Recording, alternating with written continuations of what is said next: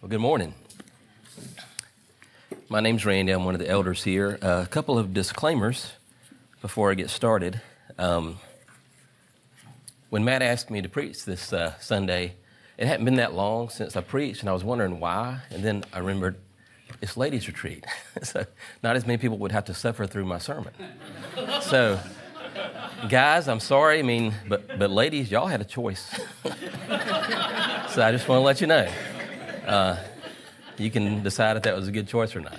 But um, anyway, I, I, appreciate Matt allowing me to, to speak. And, um, and also, um, last Sunday, Matt, you know, Matt preached, and he was under the weather, wasn't feeling good. And uh, Hart, the last time he preached a few weeks ago, he was sick.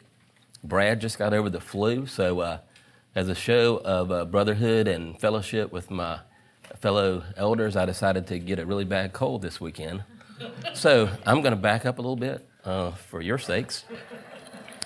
Um, so let's see if we can make it through this. Uh, but seriously, when Matt uh, first mentioned this uh, um, this lesson in chapter 40 and kind of the end of our, our walk through Exodus, and uh, we've been going with a theme as far as uh, um, each sermon title of an activity and action of God. And so, chapter 40 it's when he reveals his glory. So um, the first thing that popped in my head, I have no idea why, but the first thing that popped in my head was a line from an old hymn.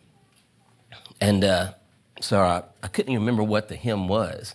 I just remember this particular um, line from it. So I looked up the hymn, and, um, and then I looked up who wrote it. And uh, it's somebody that I had heard of, but I hadn't really like done any kind of research on it. But it was a lady named Fanny Crosby. Fanny Crosby uh, was born in 1820. Uh, she lived till just two weeks short of her 95th birthday in 1915. Um, if that name, some of you all are shaking your heads, um, she's kind of a big deal. she wrote somewhere between eight and 9,000 hymns. Um, if you grew up in a church that uh, used a hymnal, um, I did, um, you have heard of her songs. Even if you didn't, you probably have heard of some of her songs um, the Baptist hymnal. We were here yesterday doing some cleanup, and I found some in the back, and I actually have one uh, of my own at home. And of the 600 or so hymns that are in the Baptist hymnal, um, Fanny wrote 17 of them. So she was one of, if not um, the most number of hymns are hers. And so this particular hymn that I thought about as soon as Matt told me about this, was actually Blessed Assurance, Jesus is Mine, because the line right after that um, is, Oh, what a foretaste of glory divine. And I started looking through this lady and the things that she had done. And here are just some of, some of the hymns that she has written. You, you write 8,000 hymns, there are going to be some stinkers in there for sure. But there's going to be some top tens in there that you've heard of. So um, he, the, are, these are some of the ones that, um, that Fanny wrote. To God be the glory.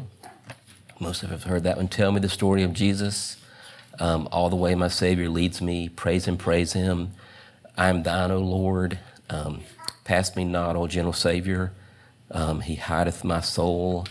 Um, redeemed, how I love to proclaim it.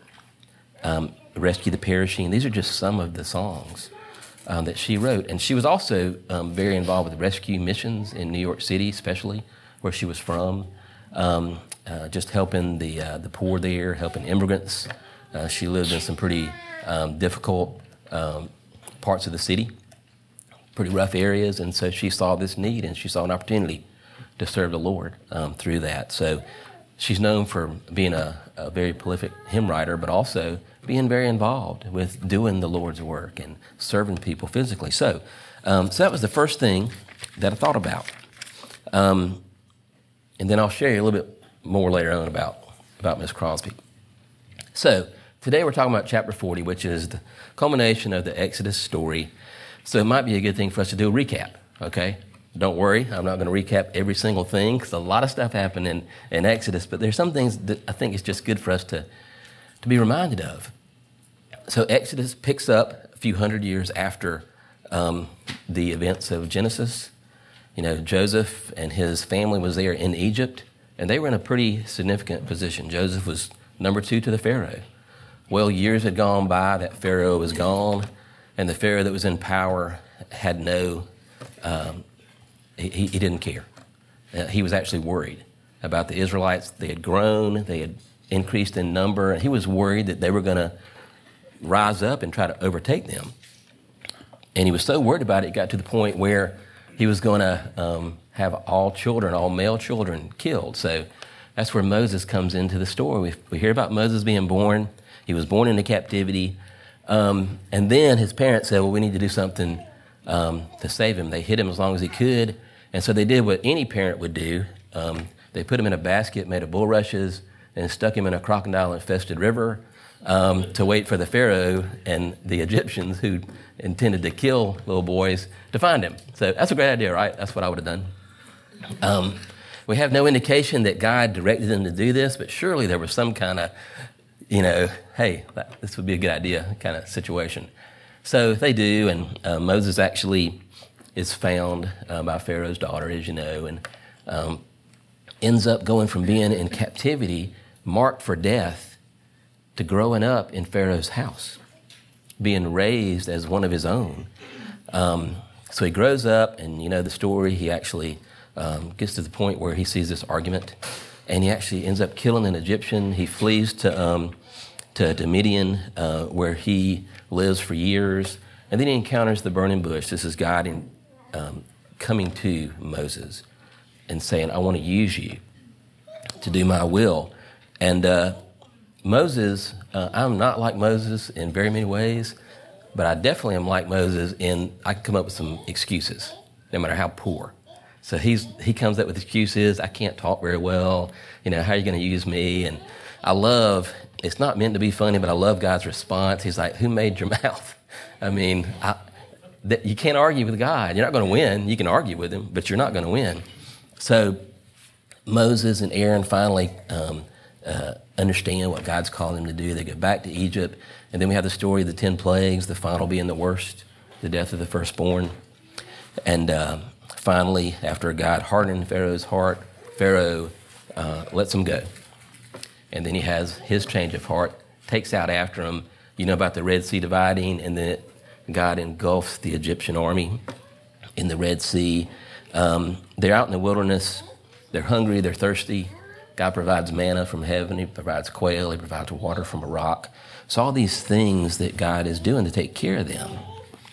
And a little further on, they get to Mount Sinai, and Moses goes up on the mountain and he receives the Ten Commandments and then a lot of other laws. So, he's getting these instructions from God and he is communing with God. God promises a conquest of Canaan, uh, the promised land. Um, God makes a covenant. And he says, Israel will be my people, and I will be their God. Uh, all this stuff's going on. He's laying out the preliminary uh, ground, ground rules for the Ark of the Covenant, for tabernacle instruction. All this stuff's going on. And while uh, how to consecrate the priests, and while all this stuff's going on, the people are at the base of the mountain. And they're getting impatient, and they, they don't know what God's doing. They don't know what Moses is doing. He's been gone a long time. And so they talk Aaron into making some gods for them, and, and Hart covered this story uh, a few weeks ago. Another case in point where, you know, Aaron says, well, we just threw all this gold in, into the fire and out pops this calf. Um, another humorous part of the story, but sad. Um, any of you that have kids or were a child at some point in your life, you know that that's the way kids are. Like, uh, Sierra's not here today, so I can tell this story on her. We walked into the den one morning, and uh, you know, uh, khaki colored walls look a lot like uh, a whiteboard in some ways. And so she had taken it upon herself to craft some art uh, on our den wall. And she's standing there with a the crayon in her hand, and we're like, Who did this? I don't know. I don't know. Uh, and I can't throw it all on Sierra did the same thing when I was little. Um, but just like this, Aaron saying, I, I had nothing to do with this, God. I just put the goal in there because they were making me, and then this calf popped out. Man, um, I'm not an Israelite um, that I'm aware of. Ancestry.com does not go back that far. Um, but as far as I know, I'm not. But I am very much an Israelite in behavior. There are plenty of times where I, uh, I try to make excuses um, to not be obedient, like Moses did. I try to um, figure things out myself, like the people in Aaron did, uh, try to do things my way, and that's when I fail. But today, when we get into chapter 40, we're talking about obedience. Matt talked about it last week about them being obedient to what God has instructed them to do.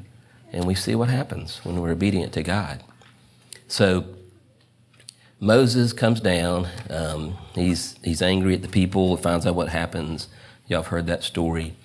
But, um, but he, he interceded for the people. And so the covenant was renewed. And so that's chapters 1 through 34. Matt covered 35 through 39 last week. Um, the title was He Delights in, in Obedience. So all those chapters were talking about the instructions for constructing the tabernacle and the items that were to go in it. So here we are in chapter 40, the consecration of the tent of the tabernacle. So the first 15 verses are instructions. So all the things that God was kind of getting them ready and telling them to prep to go into the tabernacle, and when they set up the tabernacle, that occurs in the first 15 verses. So God said the first day of the first month, so it's been exactly a year since the Exodus. So he is giving them this list of things to do. And Moses does it. So let me go through the list real quick. He erects the tent, uh, puts the Ark of the Testimony in it, puts the screen, uh, screens the Ark with the veil, brings in and arranges the tables, uh, does the same with the lampstands.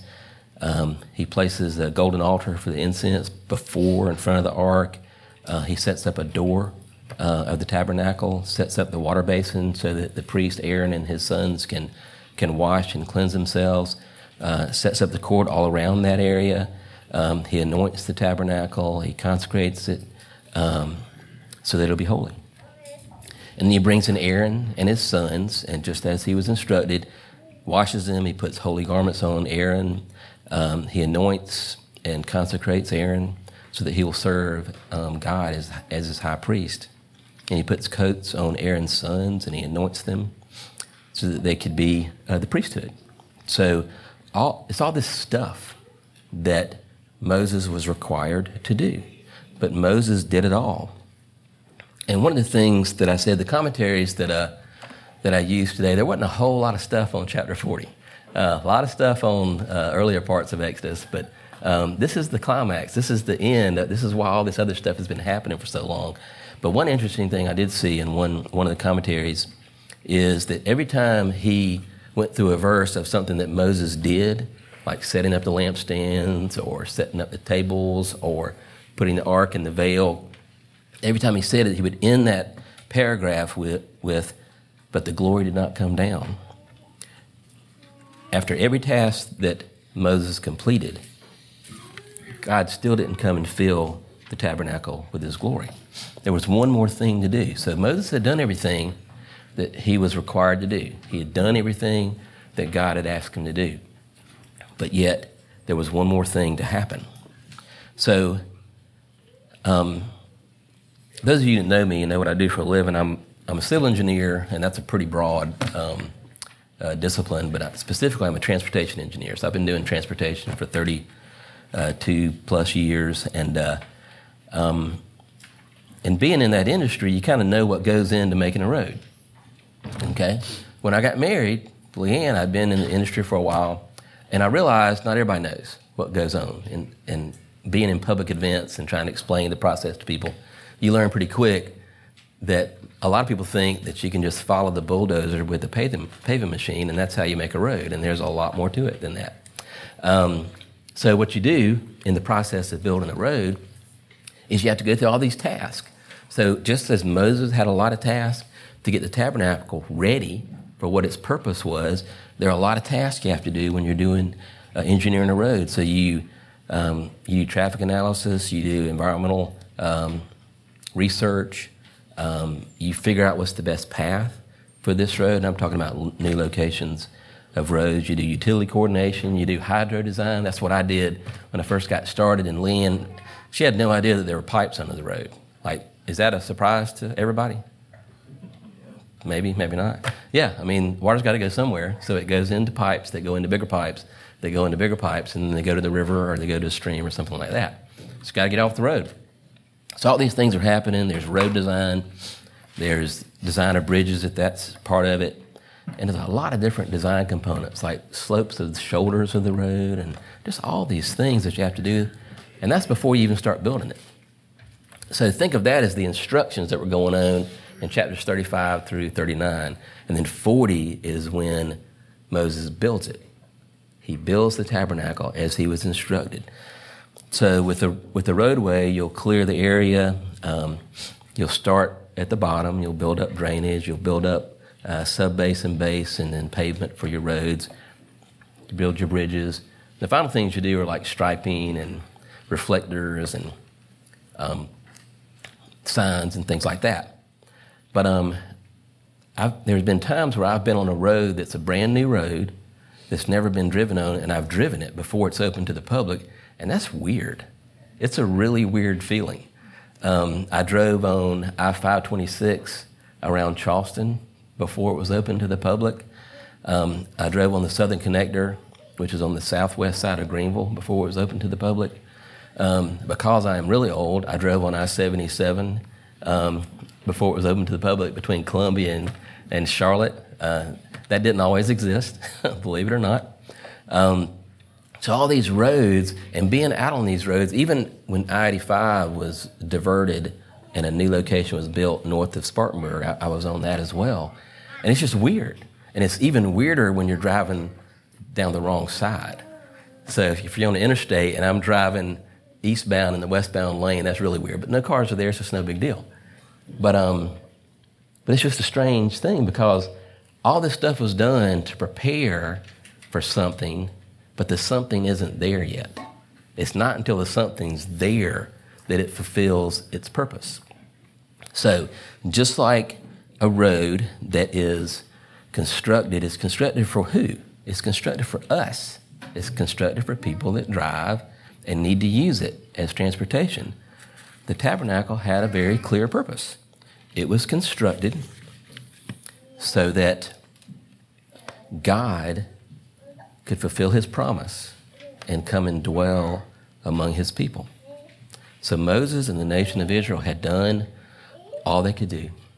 They had repented, they had been obedient, they had come back to God, they had prepared the tabernacle, but yet it wasn't until God and his glory filled it that its purpose was complete.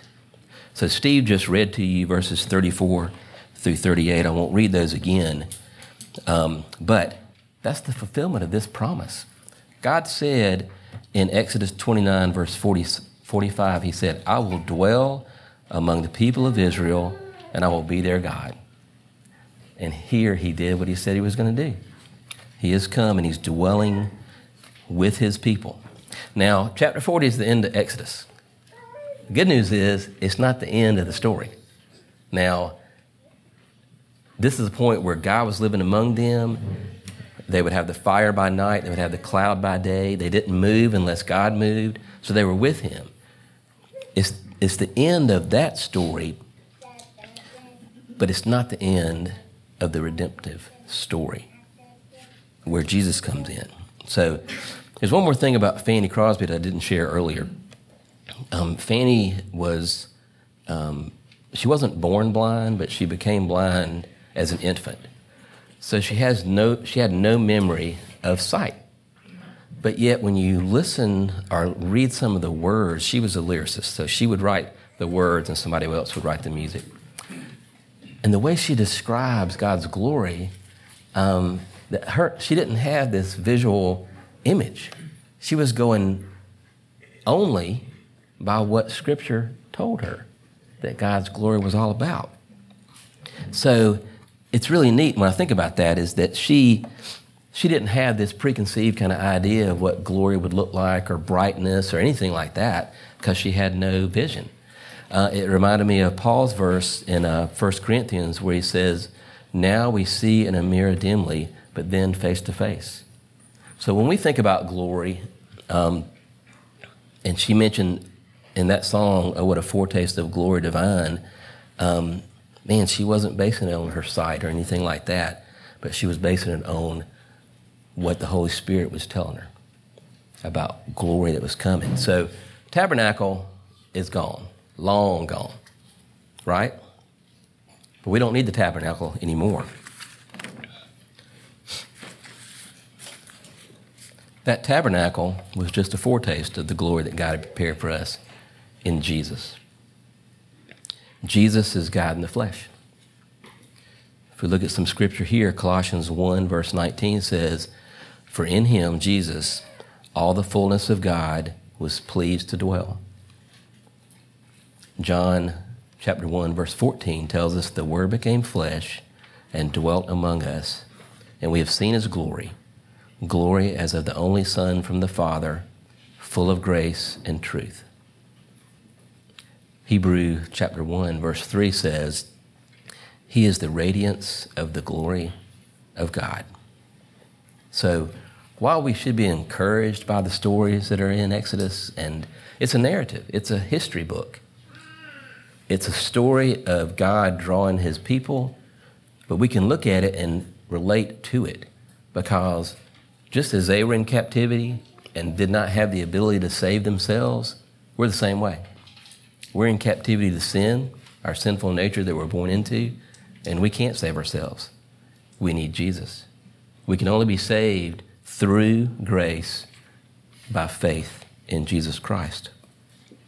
So when you think about that, fact that we don't need a tabernacle anymore, but there was something else about the tabernacle uh, that we do need to remember.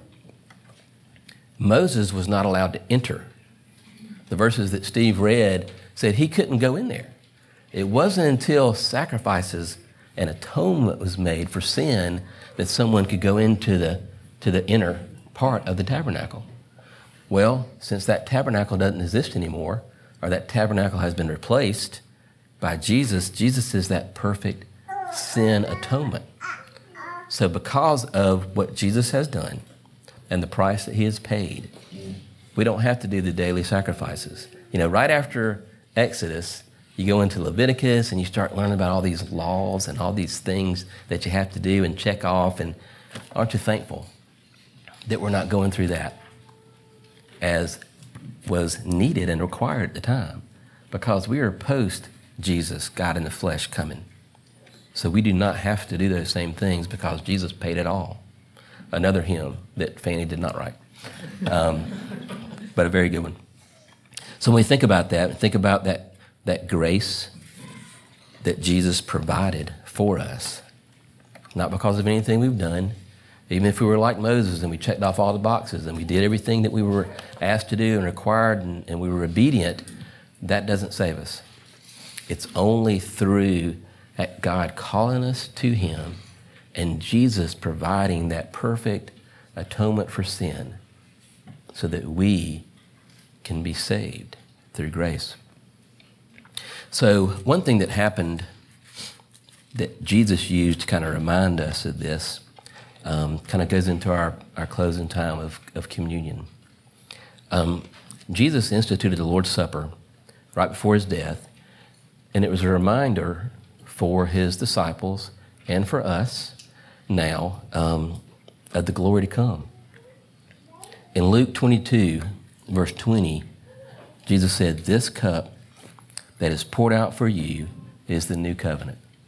So he is talking about that initial covenant that we studied about in Exodus and that relationship between God and his people. Jesus is the new covenant. And as we gather today for communion, is to remember that Jesus paid the price. And there are no, um, this is a weird looking shirt, but it's not as weird as what Aaron had to wear. Okay? We don't have to follow those things anymore. We have to follow Jesus and put our trust in Him. So, as the band comes, uh, we're going to go into uh, a communion time now. And uh, just wanted to remind you this is a family meal.